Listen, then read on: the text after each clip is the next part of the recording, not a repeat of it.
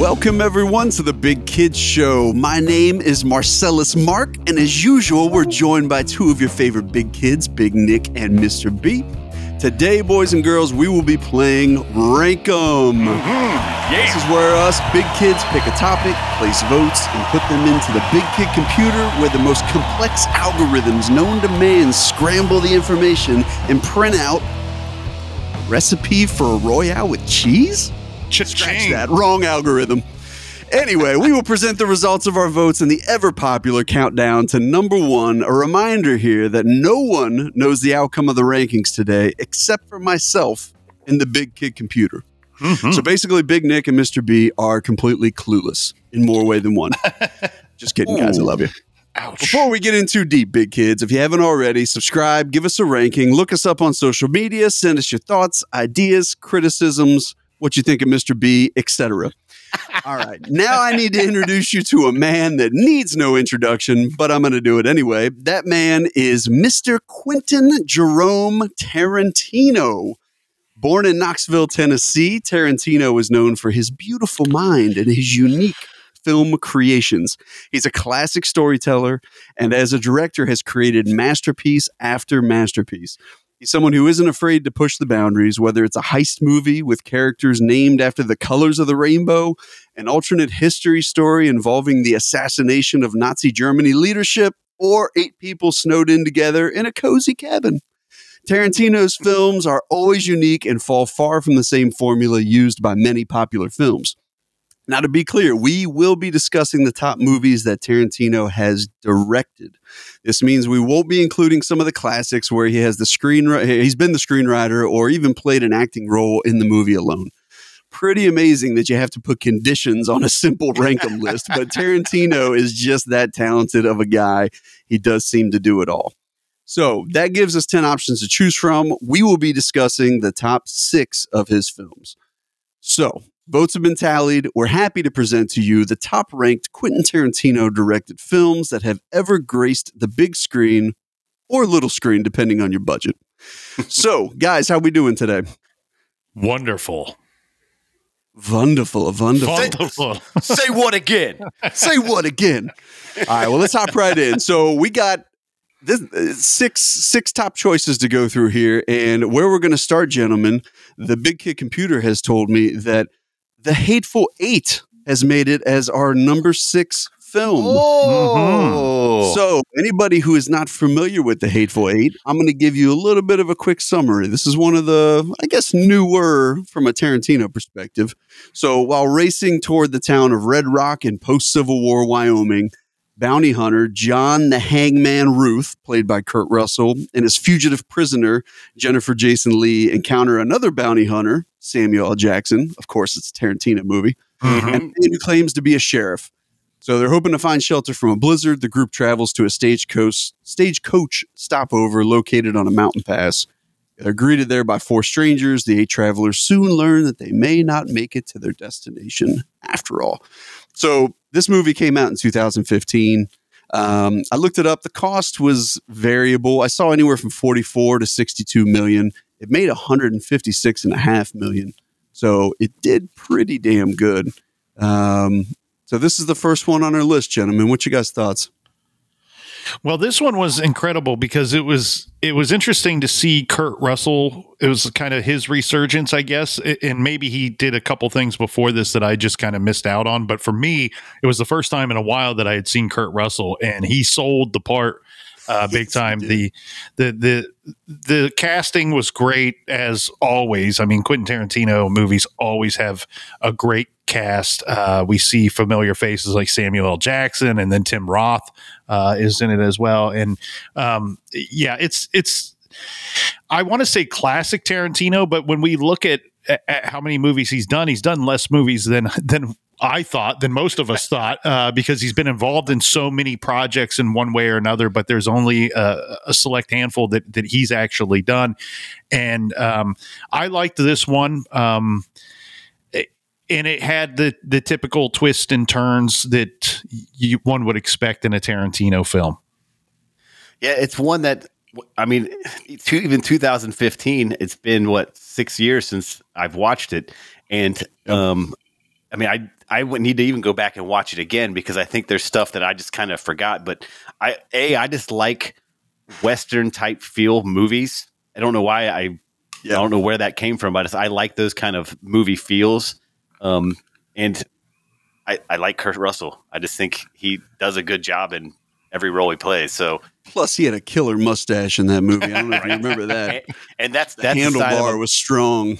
if I could grow a handlebar mustache, I would rock it right this second. Mhm. That that's the that's the mustache that looks like a lowrider bicycle handlebar upside down. I mean, it was Which- that massive. It was badass, and uh, just like his badass mustache in uh, Tombstone.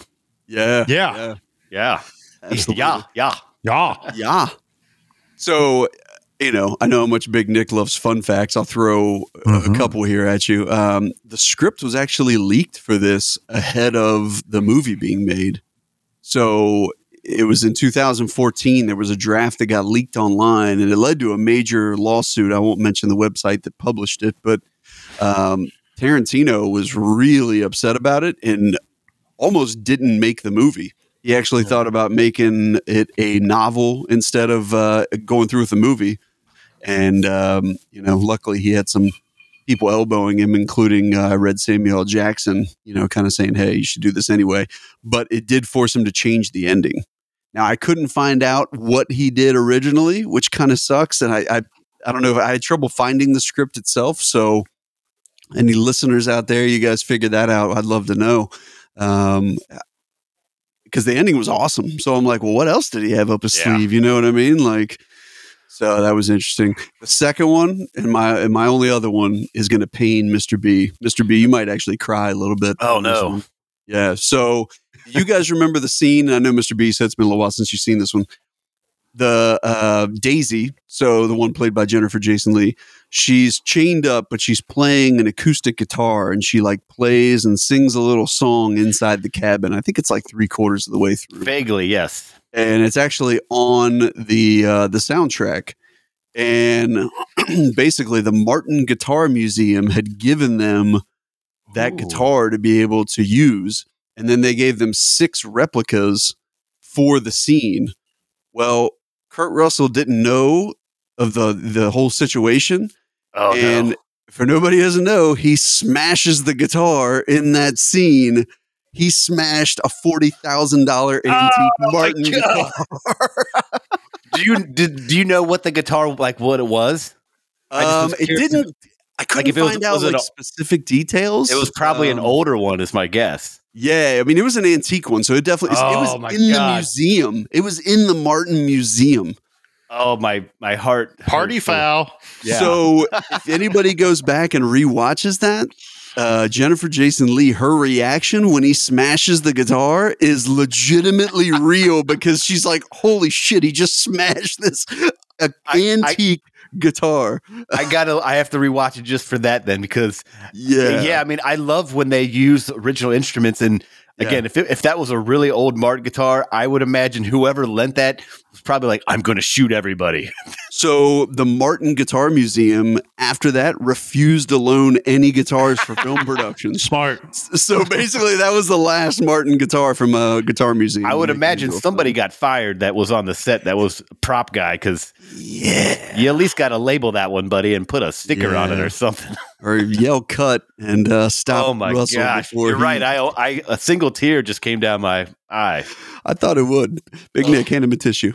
Well, All right. Michael Madsen made his way into this movie, and does Michael Madsen get any work outside of Tarantino movies? I mean, We're gonna find out. I, right, right. I don't know that I see him in too many things other than Tarantino, uh, but he does a great job. And like I said, the the typical casting uh, that you would expect to see in Tarantino movies.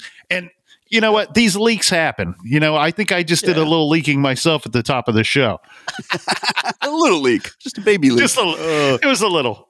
Well, and I'll say about this one. So I actually just saw this one recently. So maybe Mhm. that biased my vote a little bit, but I just Little- watched this little one more probably fresh. the past, yeah, in the past six months. And, um, but I, I will say it was a little slow to start, which isn't Yep. completely unusual for certain parts of Tarantino movies. Yep. He likes to be very elaborate with his scenes, so sometimes they can drag a little, and it's usually not in a bad way. It's to build, you know. But I, I do remember this one when I first started watching. I was kind of like, oh man, this is it's like 30 minutes in. I'm like, what's going on? But then once they get to the cabin, buckle up because No, the tension ratchets Oh, very yeah. quickly. it's very, very much his style. Where even you're like, Yeah. it's it's fast, it's fast, it's slow, it's Yeah. fast, it's fast, and then it gets weird. So Yeah, exactly, exactly.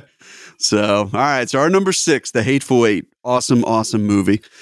All right, so let's move on to uh, our tie for number four. I would Ooh, start off with our first tie for number four, and that would be Django Unchained. Django. Django. Django. Uh, silent.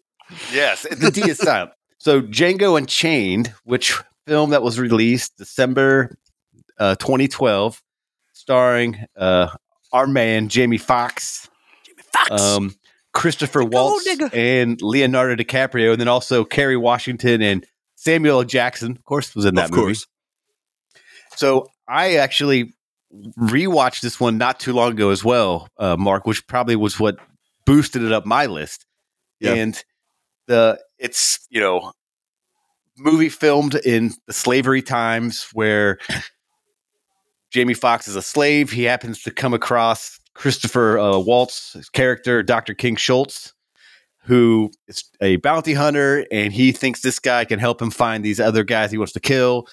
Ends up basically granting him his freedom, and ultimately, to me, the movie, if you guys seen it, it's a it's a love movie, the love story. I know I mean, I, fell in love funny. during it. Yeah, but it's you know, again, Western theme, just like the, the previous one. It's one that had a lot of also criticism because of a lot of the way they predicted. Uh, you know, they showed slavery. Uh, The use the use of the N word was Oh, Pretty raw. through the roof. I mean, I think it actually Yeah. set records. It was like said like 116 times or something, or um. Yeah, it's pretty I- raw movie. But yeah, beating it- out the first NWA album. Oh, it, cr- it crushed that album. I'm trying to see how many times it was actually. Can I, let me touch on that real Oh, quick go ahead, before we move on. Um, there is a an interview with Jamie Foxx that I would highly recommend. It's from the Howard Stern show. I don't know what year it would have been from. It's after the Django Unchained movie, so probably 2016, 2017 maybe.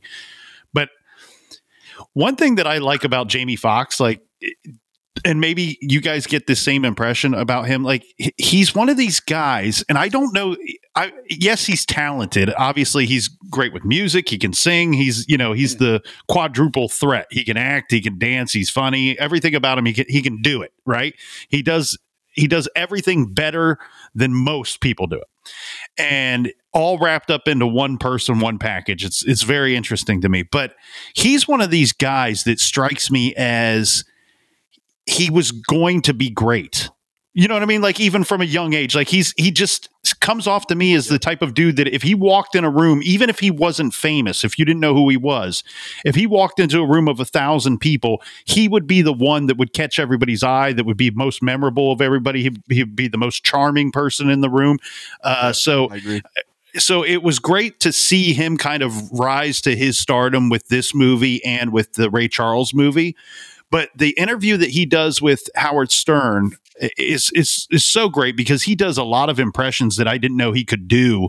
Uh, and he, you know, he impersonates Prince and Samuel L. Jackson and maybe even Leonardo DiCaprio. But he's talking about the making of the movie, and he said that Leo had a big problem with the N word, that he had trouble saying it during the filming, yes. and uh, Samuel L. Jackson says to Leonardo DiCaprio, he goes, "Look, you might be having a trouble. You might be having trouble with this, but for the rest of us, this is just another Tuesday."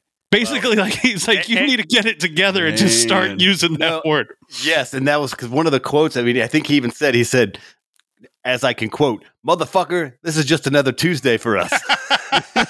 but yeah, that was one of the things I re- I saw is that I mean, especially when you watch the film, I mean, it's just this casual racism is thrown around. So Yeah. you know, it's kind of even at first, it's a little jarring because you're like, oh my god, Well, yeah, it's kind of tough to watch. And but you know, and especially to see these huge actors doing it and you know choosing to do it. I mean, if they accepted these roles, it wasn't like they were forced to take these roles. So Yeah. What do you remember? uh, What was the time period that that was set? That was is it 1800s, late late 1800s? Um, similar to question. Hateful I- Eight. Pull up my records here Because I don't- Hateful Eight has somewhat similar. It's definitely not as it, extreme. It, start, as- it starts off at 1858. okay. Mhm. So, I mean, you know, look, obviously, you know, I'm a white guy here sitting here saying this, but at the same time, I think it, when you see a movie like that and you do see how casually that word is used, it shows you how far we've come from that time where that type of thing wasn't a big deal to say back then. Whereas today we we scoff at it. And I think there's some power in seeing how it's used then to to understand how ridiculous it is that it was used that way. And I think that's a lot of what Tarantino and those guys were going for. You know what I mean? Is the fact that, you know, this was how it used to be. And that doesn't mean it should have been that way. Yes, but Tarantino movies do commonly have a lot of racial slurs, uh, Oh, and, and- not and he- just not just toward black people or or even white people, but I mean uh, cr- across the board. I mean, and a lot of times his movies, you're dealing with unsavory characters, right? That's what the whole movie is made up of of usually criminals and bad people, and so to assume that bad people speak any any any other way would be ridiculous. Yeah, that's yeah. true. Well, and it's again very Tarantino thing of if you've watched the film. I mean, it's these beautiful landscapes, Mhm. and then at the same time, this like jarring, like you know, aggressive you know, yeah, language, and then even the way he will shoot uh, some of the like gunshot scenes. I mean, it's not just like a teeny bit of blood; it's like a blood explosion, and it's almost like comic. Some of the Yeah. ways he does that stuff, and you know, there's some scenes where like a uh, one of the slaves is actually like they send dogs to attack him, and it's just it's, it's gruesome. I mean, it's like Ugh, even I was like, oh my god, that's tough to watch. I think he Um, uses some exaggeration in spots to, to course, really drive home certain scenes, you know? So, yeah. Yeah. But I got I got all kinds of fun facts for Big Nick on this one. Hit me. This, this this one was packed with some fun facts. So I did I did find the numbers. The uh, the N word was used a 116 times. That's gonna. That's an unfun shit. fact, my friend. An Yeah, I un- know. way Well- more than Well, I, I told you guys I was trying to find the number, but 116 Man. times is what it was reported. Um, Does anybody So- else feel uncomfortable? yeah, it was, it was the criminal fact. yeah, not not necessarily fun. I'm sorry, but it was the first movie in 16 years where Leonardo DiCaprio was not the top billed actor Oh, wow. because he wasn't the lead. He wasn't technically the lead. Um, on top of that, so uh, DiCaprio played. Um, I'm blanking on his name now. Calvin Candie, the slave owner in Mississippi. Monsieur Calvin Cl- Candie. and he played a just a huge asshole. uh, Hugh Quit- Just Hole. Qu- Quentin Tarantino even said out of all of his characters he's created off all of his movies, that Calvin J. Candie, played by Leonardo DiCaprio, was the only one that he completely despises. Hmm. Think about that. Wow. I mean, out of all the assholes he's created in movies, he was like, that's the one guy that when I made him, I just was like, oh my God, I hate him. And That's and- that guy. yeah. So I thought that was interesting. Uh, there's a scene when Leonardo DiCaprio suspects that these that uh, Jamie Foxx and Christopher Waltz are up to something, and he's at the table, like kind of trying to intimidate him. Oh yeah. he slams his hand on the table. Right. Well, by doing this, he accidentally smashes a glass and like cuts his hand, and he keeps going. So in the film, he literally cuts his hand smashing this glass where he's you actually could look, he's picking glass out of his hand, and that's like literally his blood in that That's a professional. Yeah, That's and, a well, professional. so they said when they first cut the scene, all the other actors there they they uh, stood up and applauded him because they were like, "Dude, that was badass. You didn't break character." And if you kind of watch it, you can see some like like some of the the people that are also on screen are like. Oh, are we going to restart here? He's bleeding, and he keeps going, and he and he's pick, he's literally picking He's pieces bleeding. of glass out of his hand, That's Um, crazy. which I thought that was quite interesting. I didn't see. I didn't pick up on that. That's that's interesting. Yeah. Um, there was one other one I thought was so it. I don't know throughout the whole movie, but part of the scenes, Jamie Foxx is riding a horse. It's he's actually riding his own horse named Cheetah. Really? Apparently, someone he got it as a birthday present four years ago. So you know you're wealthy when you get horses. Hell of a gift. birthday Or you got good friends. I mean, when's the last time you guys gave me something nice for my Yeah, birthday? guys, I haven't gotten a horse for my birthday. What the hell? I would have nowhere to keep it. I like like I'd be keeping it in the garage. Yeah. Thanks for this horse. It's going to cost me fifty thousand dollars a year to take care of. so I'm, I'm seeing here. Mr. B, out of the uh, movies directed by Quentin Tarantino, that this was the highest grossing at the box office. Four hundred and twenty-six million dollars that Django Unchained brought in, and I think part of that is the Tarantino name and franchise was maybe at its peak at that point. But uh, you know, we had about three years since the last Tarantino directed film, and then of course you got DiCaprio and Well, that's- Jamie Foxx, DiCaprio, Yeah. and I, I I don't know if this was. I think this was after uh, Ray, right? So I, I, think, think, so. Jamie Yeah, I Foxx's so. name was very big name, uh, and think about that on top of a budget of only a hundred million dollars. I mean, you quadruple your money. So Yeah. I, I wish I could have put fifty bucks in that pot. That would have been sweet. um, It'd be like you can buy one shovel to uh, Well, shovel. that was shit. a that was a great year for movies because I think it was as much as it brought in, it was the 16th highest grossing movie of 2012. oh wow, So So 426 million was a good Well, year to be making not a bad- movies. Bad La- last fun fact I have is so pre-production, Christopher Waltz, they you know they're doing like a horse training because they're riding horses through a bunch of the scenes, and he apparently uh, got tossed off a horse and like injured his pelvis. I don't know if he fractured it or something. So uh, Jamie Foxx gave him a gift, which was a saddle with a belt on it. Uh, but if you rewatch the movie, the beginning scenes, uh, Christopher Waltz is actually not riding horse; he's riding a carriage because I, I Oh, think his pelvis was still messed up and he couldn't Yeah. ride a horse. So he's actually riding the cart with the little, the big tooth on the top. Yep. Yeah. Interesting. Yeah, Huh. and and he actually mentions it. I guess he was part of like an award ceremony, and he said something like in the sense of, you know, I fell off a horse or something. You know, I don't I don't remember what It's the said, only kind of fun facts you learn here at the Big Kids Show. yeah. But Very good job. It's- the it's worth re- research team. it's worth rewatching if you guys haven't seen it recently. Yeah, it's Um, been a while. ultimately, I mean, to me, it's just it's a it's a love story. It's you know, ultimately, Jamie Foxx does whatever it is to get his wife, who's also a slave, and he's she's kept by this awful uh, Monsieur Calvin Candie, and Mr. Candie. ultimately, he ends Not up kicking John everyone's Candy. ass. Yeah, and little Don Johnson is in there too. Don Johnson's in there. Yeah, it's. I mean, the the list of people in it's quite high, but I think that's what. Uh, Tarantino can kind of do. He's like, I'm doing a film. Yeah. big actors will be like, I'll take the, the role that's you know four minutes because I'm intrigued in what you're going to do and and the uh, the twists and turns that are going to come in this film. Well, and I don't think Don Johnson was particularly busy. Don How about Johnson, that Miami Vice remake? yeah, you never know when Miami Vice is coming back. Very good, gentlemen. All right. Well, let's uh let's move on to the other tied for fourth movie that we had. Uh-huh. And uh this one, man, I love this movie. Inglourious Basterds. Comes Inglorious. in hot at number 40. Inglorious. I Inglorious. Which That's also who- who was in that film? Christopher Waltz. Inglorious. amazing in that film, by the way. Christopher Waltz, I was going to say, he's kind of another Tarantino. Not, I hate to say, I want to say tag along because that sounds bad. I mean this in a positive way. It's like Samuel. Jack. He, he carries these guys across multiple movies and girls. And Well- uh, it's awesome.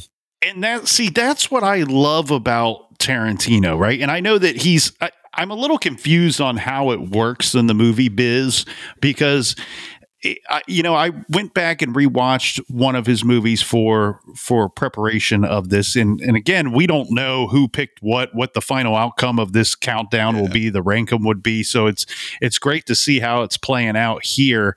And inglourious basterds coming in tied for fourth tied with the great Django Unchained. Uh, you know, I, the thing is with the casting, I saw in one of the movies that they listed two people as being in charge of the casting, and, and maybe they're the ones that do the the the signing the people and tracking them down or whatever. But I always felt like the director should be the guy casting or the or the woman casting everybody because it's kind of their vision, right?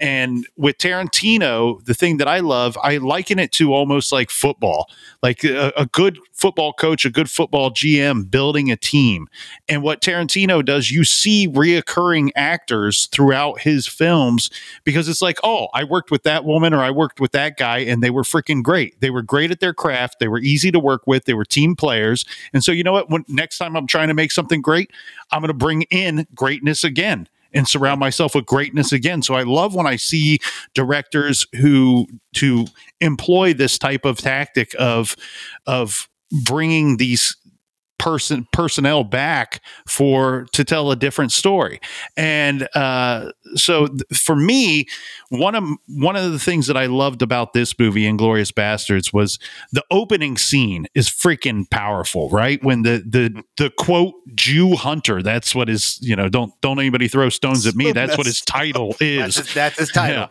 yeah. Uh, the Yeah. Jew hunter goes into that home and he has a sit down with the man of the house over a glass of milk.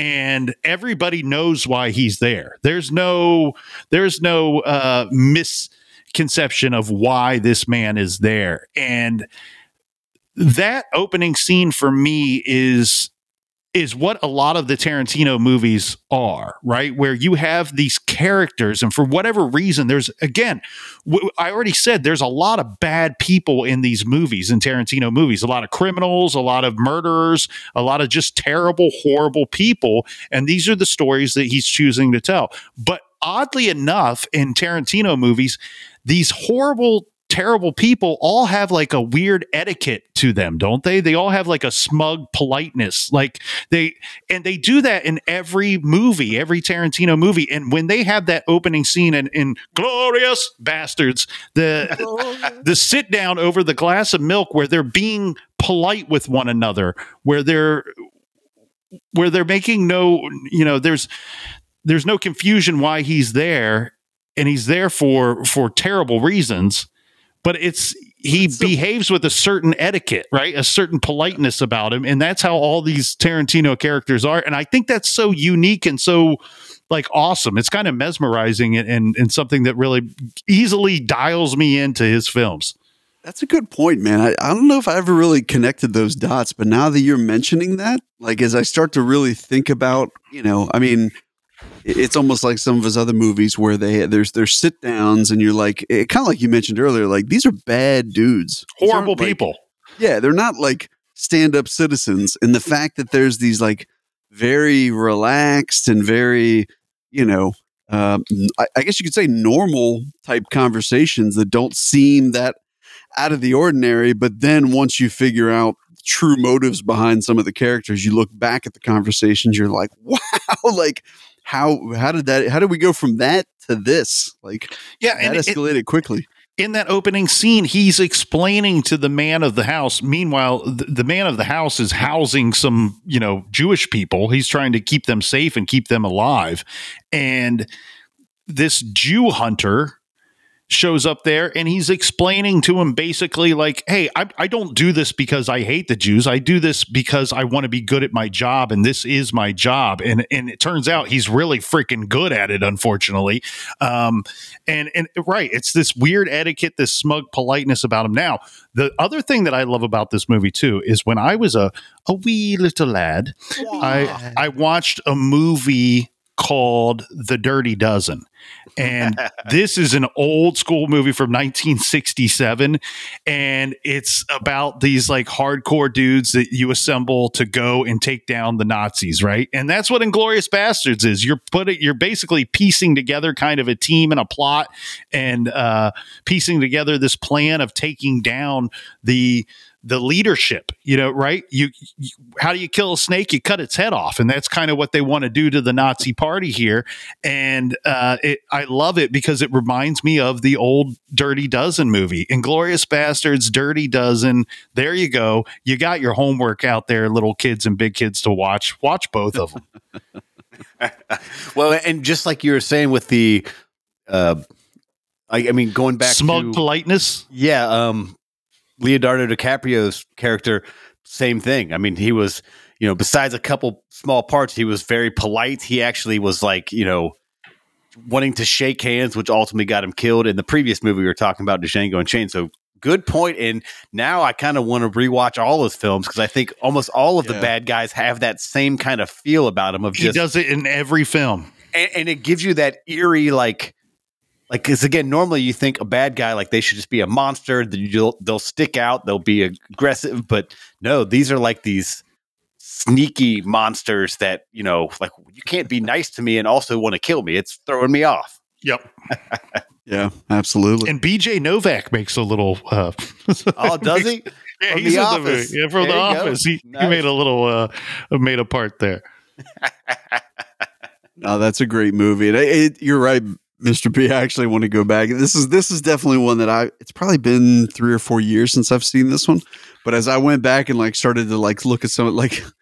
I'm pretty sure it's Brad Pitt. He's like, "You probably heard we ain't in the prisoner taking business. We're in the Nazi killing business, and cousin business is booming." like there's just there's so many little like liners, you know. I don't know any movie where you're taking out Nazis. That's always a good thing to me. But um, but I mean, it, there's so many um, standout type characters in Tarantino movies. It's never like you have one lead role guy and everybody else is clearly the secondary. There's so much star power in these movies. It, I think it makes them very rewatchable from that perspective as Yeah. well. yes So, and, and and I think that's why a so many people want to be part of these films because there's not small roles. There's you know there's huge actors playing great roles that just happen to be smaller time spots. Yeah. you know what I mean. And I think that's what you know. There's a reason why someone can command that. And like kind of going referring to what you said earlier, Big Nick is. You know the casting process is you kind of wonder a lot of that's probably done with Tarantino and producers. 'Cause, I mean, the big name people, they, they don't get casted by a casting agent. I mean, they don't even probably audition. Do you think Leonardo DiCaprio auditioned for any of these films? No. It's more of just like, what's the feel? What's the, what are we looking at here? And that's how he's able to get so many talented people on these films because they, they know like once they read part of the script, they're like, oh my God, this is an actor's dream. I love this. Let's, let's do this thing. Well, and Inglourious Basterds is narrated by the great Samuel L. Jackson. So uh, we get to see another return of him in uh, teaming up with Quentin Tarantino once again. And you know what, people? There are no small roles, only small actors. Exactly. Acting. Inglorious! Inglorious. All right. That was a good one. So we have wrapped up number six, The Hateful Eight. We've wrapped up our two tied at number four, which is Inglourious Basterds and Django Unchained. So that brings us up to our number three. Well, our top three, really. Um, so, gentlemen, with our number three movie, we have Once Upon a Time in Hollywood. Ooh, yeah. and with this movie, I, I have to throw this out there. This actually pains me to say this a little bit. Uh-oh. I'm going to let you guys run the show on this one because I Uh-oh. not seen this movie. This Oh. movie is on my to watch list. Boo this I have man. not been able to watch it. So, voter uh, listeners, that could have affected the voting. I may have I may have skewered the uh, the voting results on this one, but uh, but I'm really Well, you- curious to hear your guys' thoughts on it. So, So- so, take it I- away here, So here's my thought then is the fact that if you clearly didn't watch it, which means you voted it low and it still got number three, yes, shows us something there. But so the film agree. Once Upon a Time in Hollywood released July 2019, a budget of 90 ish million. I've seen some different numbers, so we'll just call it 90 million. Uh, box office came back at 374 million. So not bad. not a, I would like to put fifty dollars in that one as well. I would I would have tripled my money. Another shovel. So this is a film. Um, again, much newer film. So it, we could have some spoiler alerts here. So if you're wanting to watch it, hit pause, go watch it, come back, make fun of Mark, whatever you want to do. But it's so it's- inevitable. It's, set in 1969 Los Angeles. Uh, it follows um, Leonardo DiCaprio plays a fading actor who's more of like a TV actor, and kind of the change that's happening in Hollywood with film. Um, and then he's with his stunt double, who is Brad Pitt, Right. and kind of follows them around as they're trying to like negotiate, like kind of not necessarily the decline of his career, but the twilight years where he's nearing the end, trying to get in films. Uh, this one had tons and tons of stars in this film, um, and then ultimately the film like kind of if it follows them through this process going through Hollywood, and then culminates the end with the Sharon Tate murders Yeah. and it kind of gives you an alternate reality of what would happen if that stuff would have happened around Brad Pitt. um, And, and, Leo. yeah, well, yes, and and ultimately, it, I mean, if you guys have seen it, Yeah. the most bad, it. the most badass thing in that movie, it's the dog, dude. oh, that freaking The- dog is awesome. Hey, what what what's Brad Pitt? He's just he just does a click, and that dog just chews on Rip everybody. your face off, son. Yeah. So if if you know with the the Sharon Tate murders and uh, Charles Manson and all that stuff, it gives you a whole respin on what that would look like if you broke into Brad Pitt's house. You would get your, you would get jacked up. But um, again, I love the movie. I I, I think I I love that whole. Like you're watching, you're watching, and then that scene happens, and it's just like hits you like a ton of bricks. You're like, "Holy crap, what is happening here?" Um, I don't. I mean, I don't even know how to go into it, just because so much stuff happens in that short little like nine minute fight scene at the end. Um, let's, I'll let's just you say it ends with Leonardo DiCaprio. DiCaprio. Oh, you've just How made do you an really enemy. feel about You him? just made Hey, an enemy. No, uh, I I love Leonardo, but let's just say he pulls out a flamethrower. Yes. Oh my god! Yes, there's a flamethrower in the movie. There's a Wow. flamethrower involved. A chick takes a uh, a can of dog food to the face. um, another girl gets her head bashed into like literally everything in the uh, house. Dude, Like- her face and head look like hamburger meat by the Yes. end. By the time they're done with her, and to preface it, uh, like some of the backstory. So Brad Pitt plays a uh, you know a stunt double. but the, like the most badass man you've ever Yeah. met. So it- there's a He's, scene. he's like in- ex, he's like ex military and like super tough guy. So you know, ultimately, if he's like, I'm going to kick your ass, he's going to kick your ass and your whole family's ass. there's a scene in the movie where he's he beats up Bruce Lee. yes. What? Yes. So so so again, the not the real ki- Bruce Lee, obviously, but it's Yeah, supposed to be Yeah, yeah, Bruce Lee. Of the, course. the, the film kind of like goes through a lot of these like you know mentioning hollywood greats and so one of them is bruce lee and in the scene he beats the shit out of bruce lee like he takes bruce lee No and throws, problem with Bruce he Lee. throws yeah. him into a car Wow. and our big kid research team is on top of it they actually saw so shannon lee is bruce lee's daughter and she was pretty disappointed of how they portrayed her father yeah, I you know have what? I do remember It- hearing about that. Yeah, Yeah. well, because in the film, the guy that played Bruce Lee was Mike Moh, M O H. Like he played him very cocky. Yeah, You know. yeah, he was So- kind of a dick. Yeah. So, Huh. but the, again, Quentin Tarantino even goes into he's like, a, it's a movie, so relax. But um, if, if you want to see Brad Pitt beat up a guy playing Bruce Lee, I mean, he like literally throws him into a car and like dents Wait, the are- car. Are you saying people overreact to things? No way. No, That, I've, that's not been my experience on this No, planet. really? I think people are very even keeled. Oh, yeah. Maybe it was Anything the- it was- controversial. it might have been the Everyone first time. acts appropriately all of the time. yes. yeah. But so uh, going back to so uh, I I think it was you, Big Nick, that said the, the or maybe Mark. Sorry, the um one movie we were talking about where the ending was leaked.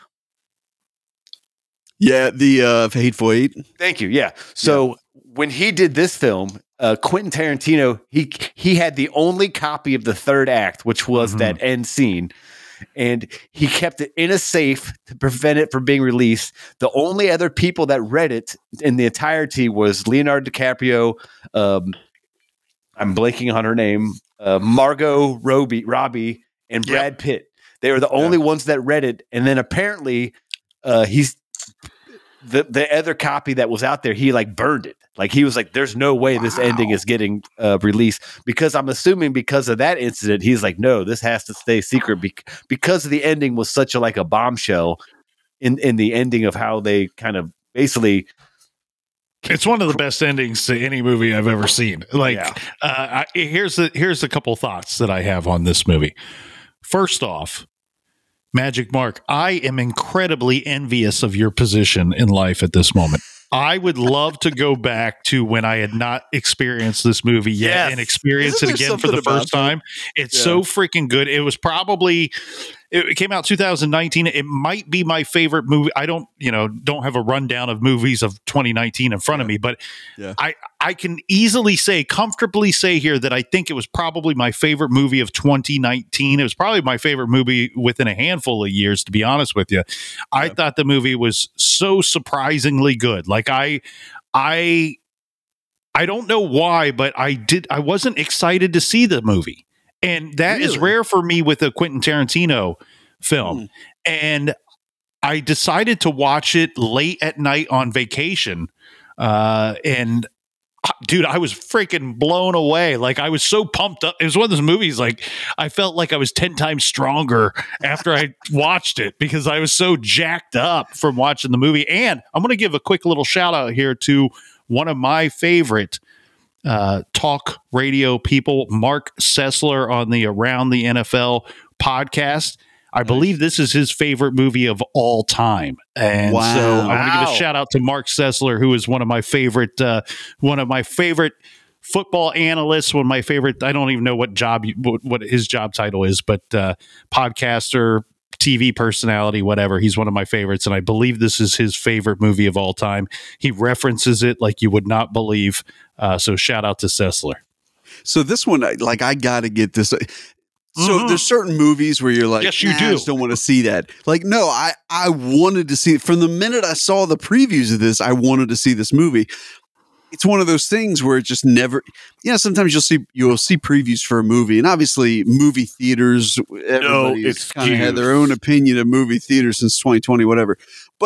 You know, it's one of those things where it just never came across. I guess in front of me, probably just never really. I don't think it's been streaming on any platform. No, a- a- it's still not point. really unless you want to literally buy it off. you uh, got to rent it. Amazon. Yeah, you got to buy it. Yeah. So I- I guess I just never got to the point where I, you know, did that. But but no, I I really would like to go see this movie. So the fact that you guys, when I saw it came in as number three, if anything, it actually solidified my reason to be like, all right, I need to go pay the whatever it is, eight bucks to go rent this on Amazon Prime or wherever the hell I can get it, and uh, and check it out. Well, and- and, uh, Leo, what were you calling him? Leonardo Di- DiCaprio? Not me. and that, was a, that was a slip. So I guess if we're going to call him Leonardo Di- DiCaprio, we should probably call Brad Brad shit.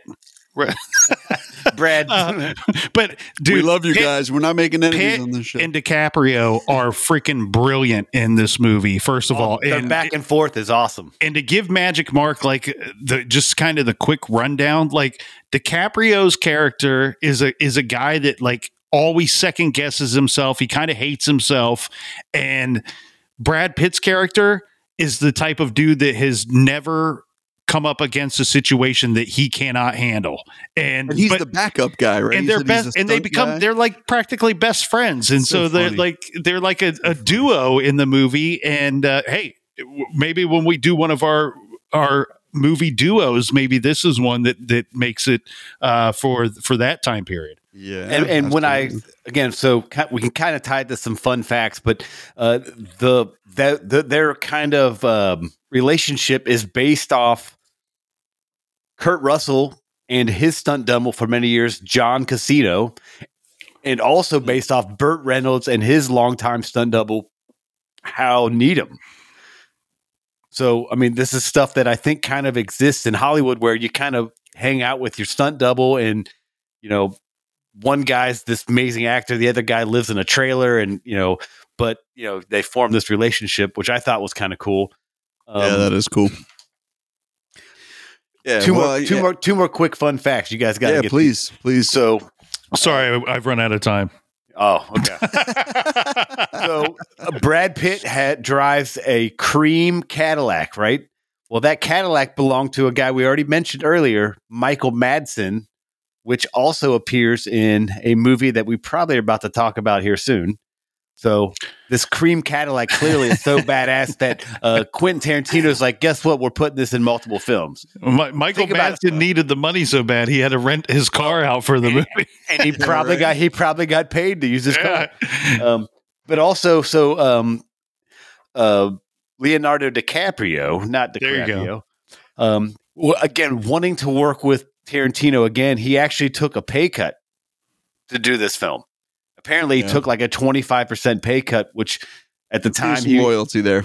yeah, well, or just I mean, at some point he took a pay cut of twenty five percent less than his normal twenty million dollar salary. So, I mean, Yeah. he'll be he'll be okay. I think He'll be all right. He'll make it. That's what you're saying. he's not, he's not going to have to like you know. I don't know. uh, I'm worried about him. I'm awfully I'm worried, about, him. he, he might have to like not buy that fourth Ferrari, so he'll probably be okay.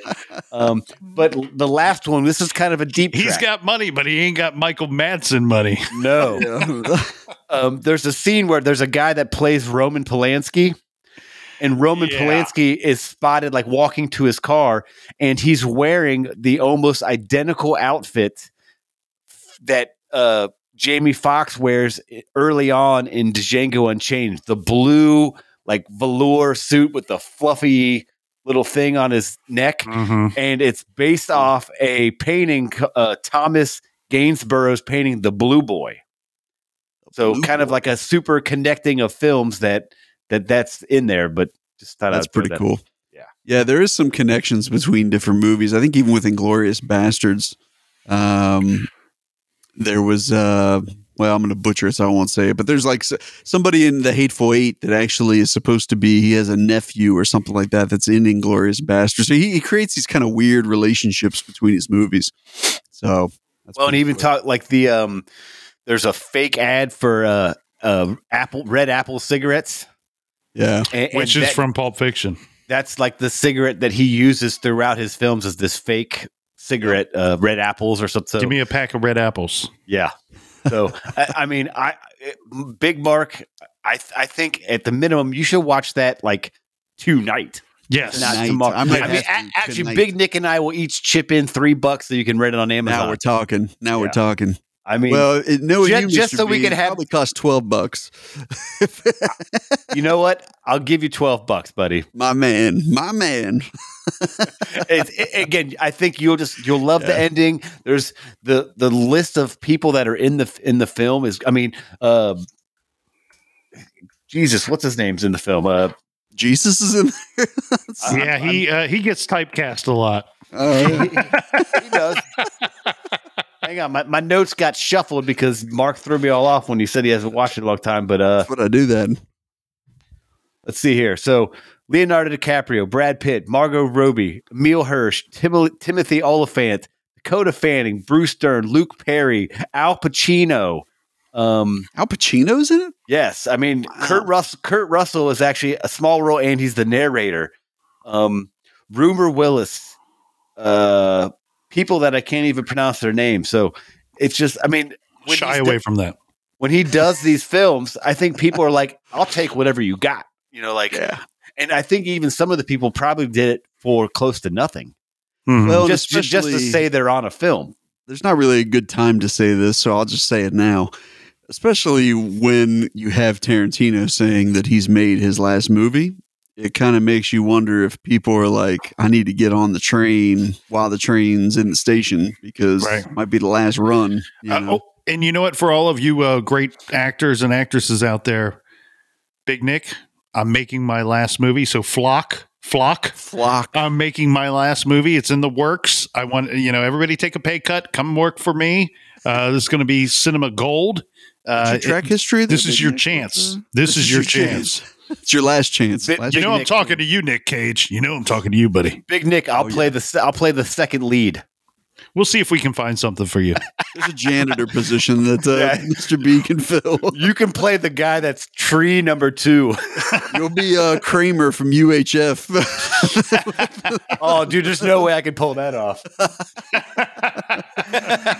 all right, all right. Let's kick it into the top two. So we're getting down to the nitty gritty, and uh, anybody who's. Tarantino fan knows it's probably between two of them here. So this Coin is flip. it's getting dicey here. So For I'm our number two selection, top Tarantino directed films, number two comes in as Reservoir Dogs. Reservoir Dogs. So, this was Tarantino's first directed movie back in 1992. He wrote it, he oh, directed Oh, it's it, 92. I didn't know. He I, acted in it.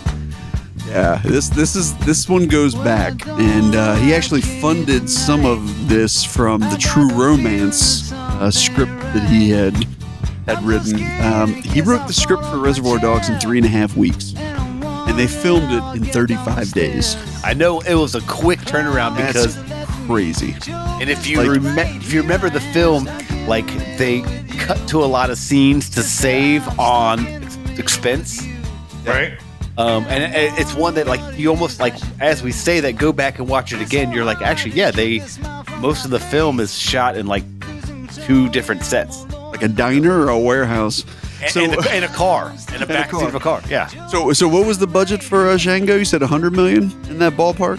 Uh, yes. So this one cost 1.2 million. Which you got, I mean. I- and well, are, the cameras alone are like you know thirty thousand dollars. Yeah. Now, the thing that surprised me on this one was the fact that it only made 2.9 in the box office. So this one was actually not a big box office hit. Cult Um, classic. Cult classic. Yes. Thank you, Big Nick. That was the exact words I was thinking as well because it, it kind of had that creeper effect. I think the first time I saw this was on DVD. So, like me and a lot of people I knew, you know, uh, any anyone that says they saw it in the theater is either going to act like they're a art art hipster or they're lying. yeah, yeah, exactly. There's a lot of liars um, in this country. so you know i mean this movie i think is so when you were talking earlier about the um the conversation piece and the very like smugness that that kind of comes across i think the diner scene fully falls into that oh, criteria big nick you know what i mean where the guys are all sitting around the table and mr pink's like i don't tip What do you mean you don't What tip? mean? what do you mean you don't tip I don't tip. We've been we've been sitting here for thirty minutes. She only Just filled up my tip? coffee No, four I times. tip. I want my coffee filled up nine times.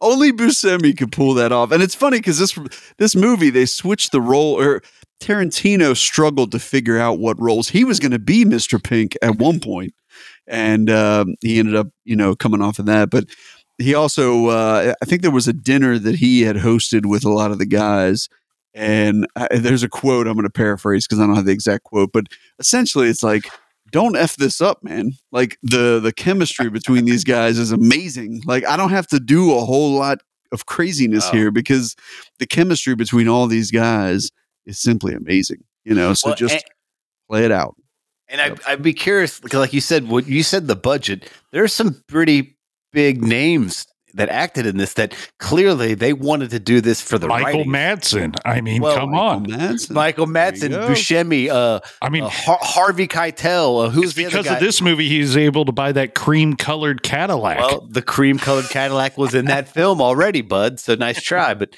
um, speaking of michael madsen so you guys remember one of the most well, one of the craziest scenes in the whole movie Stuck is in the him middle with with the police you. officer stuck in the middle with you. So Stuck in the middle, here's a quote cutting from Michael the ear Madsen. off of some dude. Yeah, the cop. I mean, so so there's a scene, or, or it, during that scene, he there's a little dance that he does to the in the middle of Oh, you. yeah. So here's a, here's a, a quote from Michael Madsen in regards to that. He's talking to Tarantino. They're on a panel, and they're talking about the movie, and he says, "You never made me do it in rehearsal because I was so intimidated." I didn't know what to do. In the script, it said Mr. Blonde maniacally dances around, and I kept thinking, "What the fuck does that mean? Like Michael Jagger or what? Like what the fuck am I gonna do?" Michael Jackson, what do you want me to do here? Yeah. So, I mean, you know, he completely, the very first time he did that dance was when they filmed it. So the one you see on film is the very first time he did it, and he did it completely off the cuff. And And the is fact the that we all remember it, you guys both Madsen. just did a little dance when I mentioned that, Oh yeah. shows how much that sticks. Now, this scene also caused quite a stir when it came to the pre screenings. So Tarantino said it got to a point, and I've mentioned What this you, in one of our past episodes, but um, most walkouts in a single screening of this during this scene was 33 people got up and left. So my, my, my question is early on, did they actually show the ear cutting scene? Because in the No. film, the final cut, they actually so he's dancing, he's getting ready to cut his ear, and Oh then the God. camera pans away. Yeah, no, remember? not that I know of. So uh, it, it's the fact mean, just the entire scene. Oh, And I- And, I- and my guess who one of those are hurt- people? they're hurting just thinking about that scene. Guess who one of the people was that walked away? And again, I, I mentioned this. I don't know if you guys Mike remember. Tyson. Stephen King.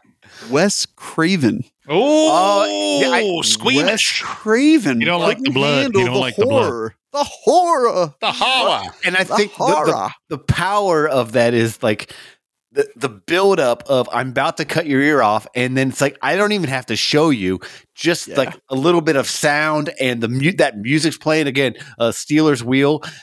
It's Such it's- a good song too. Oh, and and then uh, as we're talking about the soundtrack for that film Amazing. is worth buying or at least playing on something because it, every song is good. So yeah. love it. Well, and it's funny because they shot it in July through August, um, or July and part of August, I should say, in Los Angeles. So they put him in a stuffy warehouse full of a bunch of strobe lights, you know, and like bright lights that you have to use for filming. So the guys basically said it was like filming in an oven. And do you guys remember the scene where um, Mr. is it Mr. White? Um, Roth. Um, ah, what's the actor's name? I'm blanking on his name. His last name's Roth. Tim, Tim Roth, Roth. right? Tim yeah, Roth, Tim yeah. Roth. Tim Roth. So he gets shot. The undercover and he's cop. laying in the uh, the fake blood, Yeah. right? Well, in the real blood in the movie, but the fake blood. So there's an issue where he was forced to lay there for an extended period of time, and the heat made it solidify, and it actually pinned him to the floor oh, he got when stuck. he was filming that. So they had to like pry him off the floor. Yeah, because he from the lay blood. he lays there for a while, and he actually like at some point like the assumption he's dead. If you remember, Yeah. So yeah, I, I could see that happening where he's just laying there, and if it's hundred degrees and you got this Bacon in an oven. like gross, it yeah, probably like caramelized or whatever you want to call it. Yeah. Well, I think I think they use like corn syrup and a, f- a Yeah. few different things to make that fake blood, Yeah. and that corn corn syrup is going to get sticky. Yeah. It's going to get sticky. Sticky Well, icky. and I have, And you I gotta have, to, I have the to- I have to get a shout out to my boy, uh, Fish. No, we, we only do one shout out per episode. Fish episode. gets the shout out. So We've met Fish the was- quota. Fish was like, "You have to watch this movie, Reservoir Dogs," and I'm like, "What the hell is this Reservoir Dog?" And I we watched it. That's how old we school was. We watched it on VHS, there you go. and I was like, "Oh my What's that? god!" Yeah, well, because you had Betamax in your house, weirdo. I'm too young. I don't know what VHS But, is. uh, Shit, now that I'm thinking of it, I think it was VHS. I said DVD. I'm pretty sure the VHS. Yeah. was. yeah, I I watched watched, it it on on VHS, as well. Yeah, Yeah. wow. I'm and, thinking, and it just blew In my, my, mind. VCR. I mean, it just it was that? it's- it just shows again going back to Quentin Tarantino's storytelling ability. I mean, Yeah. he just tells the story of you know a botched bank robbery, and then you have all these characters, and each person, even with, I mean, really everyone kind of has a small role, but it melds into No, this. Amazing There are no film. small roles, only small actors. small time on film is what I meant. So Okay. yes, yes, indeed. Well, I'll throw one last fun fact, and then we'll Ooh, get to our fact. number one here, guys. Um, we mentioned the profanity that gets used throughout Tarantino movies. I Um, didn't notice it. F-word, The F word, 272 times. Two So only a couple times. Fuck only that. a couple. Fuck that. well, shit this is some bullshit. What the fuck? sounds Uh, sounds that's like a I sounds think like we a set a record. I actually said to Mr. B before we started filming, I was like, "This is going to be the one episode. It's going to be hard not to drop the I F think- bomb." I- And I I'm think pretty we're sure gonna we've set a exceeded the record. record. Yeah, we already have. a new big sure. kid record. Hey, 207 times. That's like a Tuesday at Big Nick's house. So no, Our- 72. Our big parents are going to kick the crap out of us when, yeah, exactly. when they hear this episode. Sorry, mom. All right. I learned it Let's- from these guys. I swear. Yeah, it's their fault. I didn't do it. All right, so let's let's move on to number one. I imagine anybody who's a Tarantino fan, I can't imagine there's a whole lot of surprise. I will say this: this was a unanimous number one across board from all three of us on this. Without further ado, Pulp Fiction takes the crown and the number uh-huh. one greatest Tarantino directed movie of all time. Well, you talk about profanity, and all I have to say is any of you fucking pricks move, and I'll execute every motherfucking last one of you. This movie, my God, I cannot wait until we do like our top 10 favorite movies of all time because this, for me, is on somewhere on that list. I freaking love this movie. It's it's really like a collage of different stories that all kind of find their ways to weave into one another throughout the throughout the, the story throughout the movie but uh, you want to talk about just stellar performances everything from uh, Bruce Willis to Samuel Samuel L. Jackson this is when when you watch this like you watch Samuel in this movie and you go that is acting right there that is that's a master class in acting by Mr. Samuel L. Jackson there and then you know what how about this I'll tell you if you would have told me in the early 90s that we're going to have this guy that's going that's doing look who's talking one two and whatever you know he's he's this guy that's trying to date kirstie alley and and uh but oddly enough bruce willis is doing the voice for that little kid in the in the Yeah, look who's talking movies Small world. and, and then in 1994 he's going to play a long-haired heroin addicted hitman Yeah. John Travolta, I'm. This is one of his best roles of all time. V- One- Vincent Vega.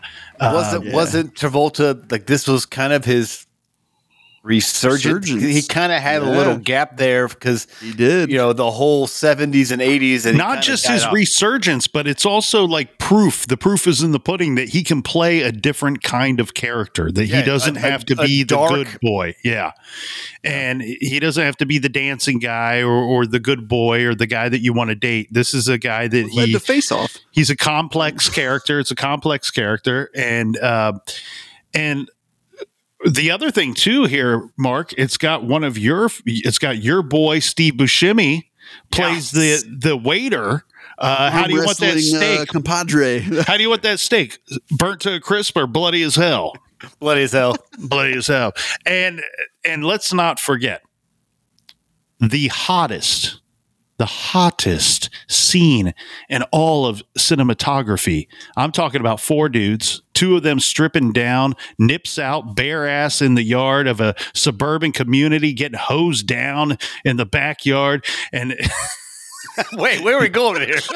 I'm talking about middle-aged men getting hosed down in, in their backyard. You know what scene I'm talking that? about. Yeah. Uh, Hey, we got Samuel L. Jackson and John Travolta. They're they're stripping down and they're getting har- hosed down by Harvey Cartel, Harvey Keitel while uh, Harvey Well- Cartel. We got all kinds of slips of the tongue. while man. uh, Quentin, Tar- Quentin Tarantino's just making fun of them too. Uh, What he's, he's like, he's like, hey, what do they look like? Dorks. they look like dorks. well, and and this film was so good. So um, a handful of years ago, my wife and I went at, for Halloween as Vincent Vega and uh, Marcellus Mia- Wallace's wife. Yes. So and, and she even had the like uh, blood on her nose, and we Nice. tried we tried to do the twist. It didn't come off, but uh, we won we won best uh, uh, couples costume that year. So props to that big guy. What country is this? What do they speak English and what? Say what again? Say what again? I dare you. Do you mind if I have a bite of your tasty burger? you pay five dollars for a milkshake. Well, and that scene right there too also illustrates that etiquette, that that smug politeness of the characters when Samuel L. and John Travolta walk into that apartment with the expectation that they are killing every person in that apartment, but they're going to have this long talk with them before before that happens. Well, and, and again, this so something that when I rewatched this, this was maybe a year ago, right before they walk in. So they walk up to the door and they check the time, and uh, he They- says he's like, "Oh, it's a It's too early. nine thirty-five. He's like, "Let's hang back for a You know, it's 722. yeah, so they- and he's they like, "It's not quite time yet." So they actually wait like you know they go and they have a little chat and then they go knock on the door which shows you this calculated something i mean again they're they're murderers and they're criminals but I, I just thought that was an interesting little piece of like why can't we just knock on the door now no because we were told to do it at a set time Yeah, they're professionals. They are very professional. Now, if you've not seen this movie yet, I, I hate to do spoiler alert. Like I do spoiler alert if it's a movie that's like a movie from 94 right. If it's like three months old, four months old, whatever, I'll do spoiler alert. But here, here, if you've not watched it yet, then you've never intended to watch it. Yeah. Now, You haven't made it to our number one choice of it's inc- it's incredibly sad. It's incredibly sad that John Travolta's character Vincent Vega does not survive the movie. I mean, I I It do not want to live in a a- world where John Travolta does not survive every single movie that he's in. Uh, I think it's He rare takes that an he. Uzi in the toilet That's right. right. a, a suppressed Uzi at that. Which yeah, right. well, I don't have Well, one of those lying around. There's so many crazy Or do scenes I? in this movie. I mean, you think about the fast uh, the uh, restaurant scene with a couple sitting there. You think about the basement scene with the uh, with Bruce Willis and Marcellus Wallace. No, I don't think about that. I don't. yeah, think that's about actually that. that is legit the most disturbing go get the probably gimp in that Oh, entire entire movie. Zed's dead, baby. Zed's dead. And I he mean- should be. and I, Yeah, I, I think it shows you again Quentin Tarantino's storytelling ability. I, I mean, it's like again, we're just rattling off these parts. These are all these intermingled stories, which is again perfect title of Pulp Fiction. Where I mean, eh, if we if you try to explain this film to someone, they'd be like, "Uh, you sound like an idiot." It's almost hard to like if you. I almost can't had to do look at the summary because it, it's like, what is it? Like, there's so much stuff going on. I, you know the parts, you know what happens, you know. But as far as like somebody like, give me the cliff notes. It's like, uh, there's You some cool shit that happens. because and, and the way it time jumps back and forth Yeah. and and then there Yeah. it like every once in a while it's you'll not get these, in order. It doesn't. It's No. not played out in order either. and I I love that. I mean that's I think that was one of the first films again what was this 94 did we say 94. Yep. so you know I was a pretty still pretty young kid and I'm like oh my god I'm, I love this storytelling like where were all these movies at in my life I am completely enamored of how this story is being told um and it's and it's done in a way where you immediately grasp onto the, each little piece you know Well, and one of I think one of my favorite scenes. We mentioned it already, but I just have to point this out. One of my favorite scenes has to be when they do go into that apartment. Like I think there's oh, that's so gr- such a great scene. and that, is Like- that the uh, is that the like opening two scenes because I think they're It's the driving in the car scene. yeah they're driving in the car then they pull in and go in there and Yeah, yeah, I guess it would be the th- maybe it's I don't know how movies work. Second maybe it's a third by that point. But Yeah, but, I mean, just there's so many one line like from the Bible verse to the. I mean, shoots the dude on the couch. He's like, "Oh, I'm sorry. Did I break your concentration? like what? Like, is there a more badass line than I just shot the guy next to you? Oh, did I throw you off? oh big Kahuna burger mm. Look at the that's a brains tasty on bread. burger. well so we this is completely off topic but we uh we I went to a wedding like five or six years ago, and there was a guy that was like working the wedding, like he was like a server, and he had the same exact hair as Samuel L. Jackson. The Jheri curl. Yeah, so the course I'm the working whole- on one. I'm working So on the one. whole I now. have to time- introduce myself to that guy. The whole time we're at the wedding, me and my brother and a couple people, we're walking around going, "Say what again? Yeah. Say what?" or we're like, "Can I have a bite of your tasty burger?" What does Marcellus Wallace look like? Yeah, we He just- looked like what? a bitch. oh, I was running, and of course, as the uh, rum and cokes were flowing, uh, I was just going going rampant with Pulp Fiction quotes. So That's hilarious. That's hilarious. Well, gentlemen, that's an awesome top six. I will say, uh, I don't know if there's any honorable mentions that you guys want to throw out there. Um, that uh, I think Big Nick is the only one out of the three of us that nailed at least getting all of his movies into the top six. Me and Mr. B both had one that fell out of the uh, top six. So I had Kill Bill, and Brian, you had Grindhouse, Death Proof yep. as your number six. Um, I hate to throw this on you, but I, I thought this was hilarious. So I actually read a, a movie quote that Tarantino said he thought Death Proof was his worst movie ever. What? It's like, oh man, and Brian put it number six. But that was a that was a very um, like play on slasher movie type. Well, it, it was like purposely done, done to be like to a be B that movie. way, yeah. It was yeah, like a, B- and- a and with B- a B- Rodriguez, like what a, was a the guy B he did movie. with? It was like the whole Yeah. goal. So, so no, I I appreciate it as being a B movie. And, but the fact uh, that like Tarantino didn't have a bad one, so the fact that like he, he only made ten, I mean, he almost couldn't go wrong picking any of them. I just thought it was I, I thought it was uh, actually a little surprising that he said that personally, but you know, well, Quentin Tarantino doesn't know what he's talking about. Well, and I'll say this school this man.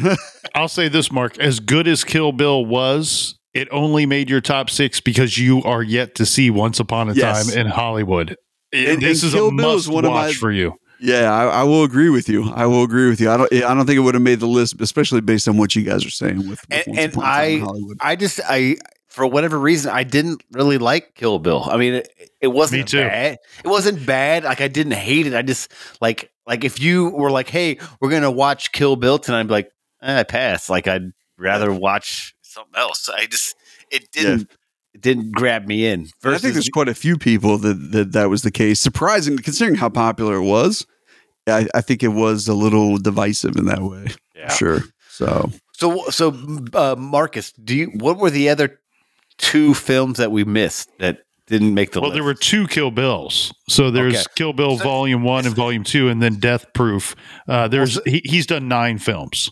So hey, no, there's one more that we're missing because he did when he did Grindhouse. he Jackie did- Brown. Jackie, Jackie Brown's Brown. the other one that Yep. we're missing. Okay, and Jackie Brown was actually a quite good film too, but just See, I need to go back you had and that on, actually that no, one I take again. that back. You had that on your list as well, Mister. I did have Jackie Brown, so don't be Yeah, you had that me. as number five. So there was three movies that which uh, Samuel Jackson was in that as well. Yeah. I see. In a straight up confession here, boys and girls, I've not seen Jackie Brown since 1997 when it came out. So uh, maybe I didn't give it a fair shake there. Where like Pulp Fiction, Reservoir Dogs are two movies that are older than Jackie Brown. I've seen them since then multiple times. Um, but uh, maybe I need to go back and watch Jackie Brown again to to have a better appreciation of it. Well, I see a Tarantino movie marathon in my future. Well, so we've talked So- about this. We got uh we got game night coming up. We got Tarantino film night. So it sounds like neither one of us is going to be going to work for like a weekend. like we might as well just be like calling to work. Be like, we're going to need like seven days off. We got a lot of Doing stuff. the big to do kid here. research. And hey, it's post research. yeah, because our, our research team's dropping the ball here, so we got to do something, guys. Got to Hey. pick up your sticks. And you know what? Skip work and hang out with the big kids, or go to work and listen to us in your ear balls. Plug in those earbuds and check us out. Check out next week's show of the Big Kids. oh, Show. hey, by the way, Big Nick. hey, no. By the way, go ahead. Oh, you know, you know, you know what wallet is? It's the wallet that says "bad motherfucker." Oh, you had to throw in another f bomb. Sorry, What a way to end the show, gentlemen. What an awesome list. That was our top six. You guys agree, disagree? Let us know. We are the Big Kids Show. We appreciate you guys hanging out. Like I said, please like, please subscribe, please hit us up. Let us know your thoughts. Until next time, we are the Big Kids.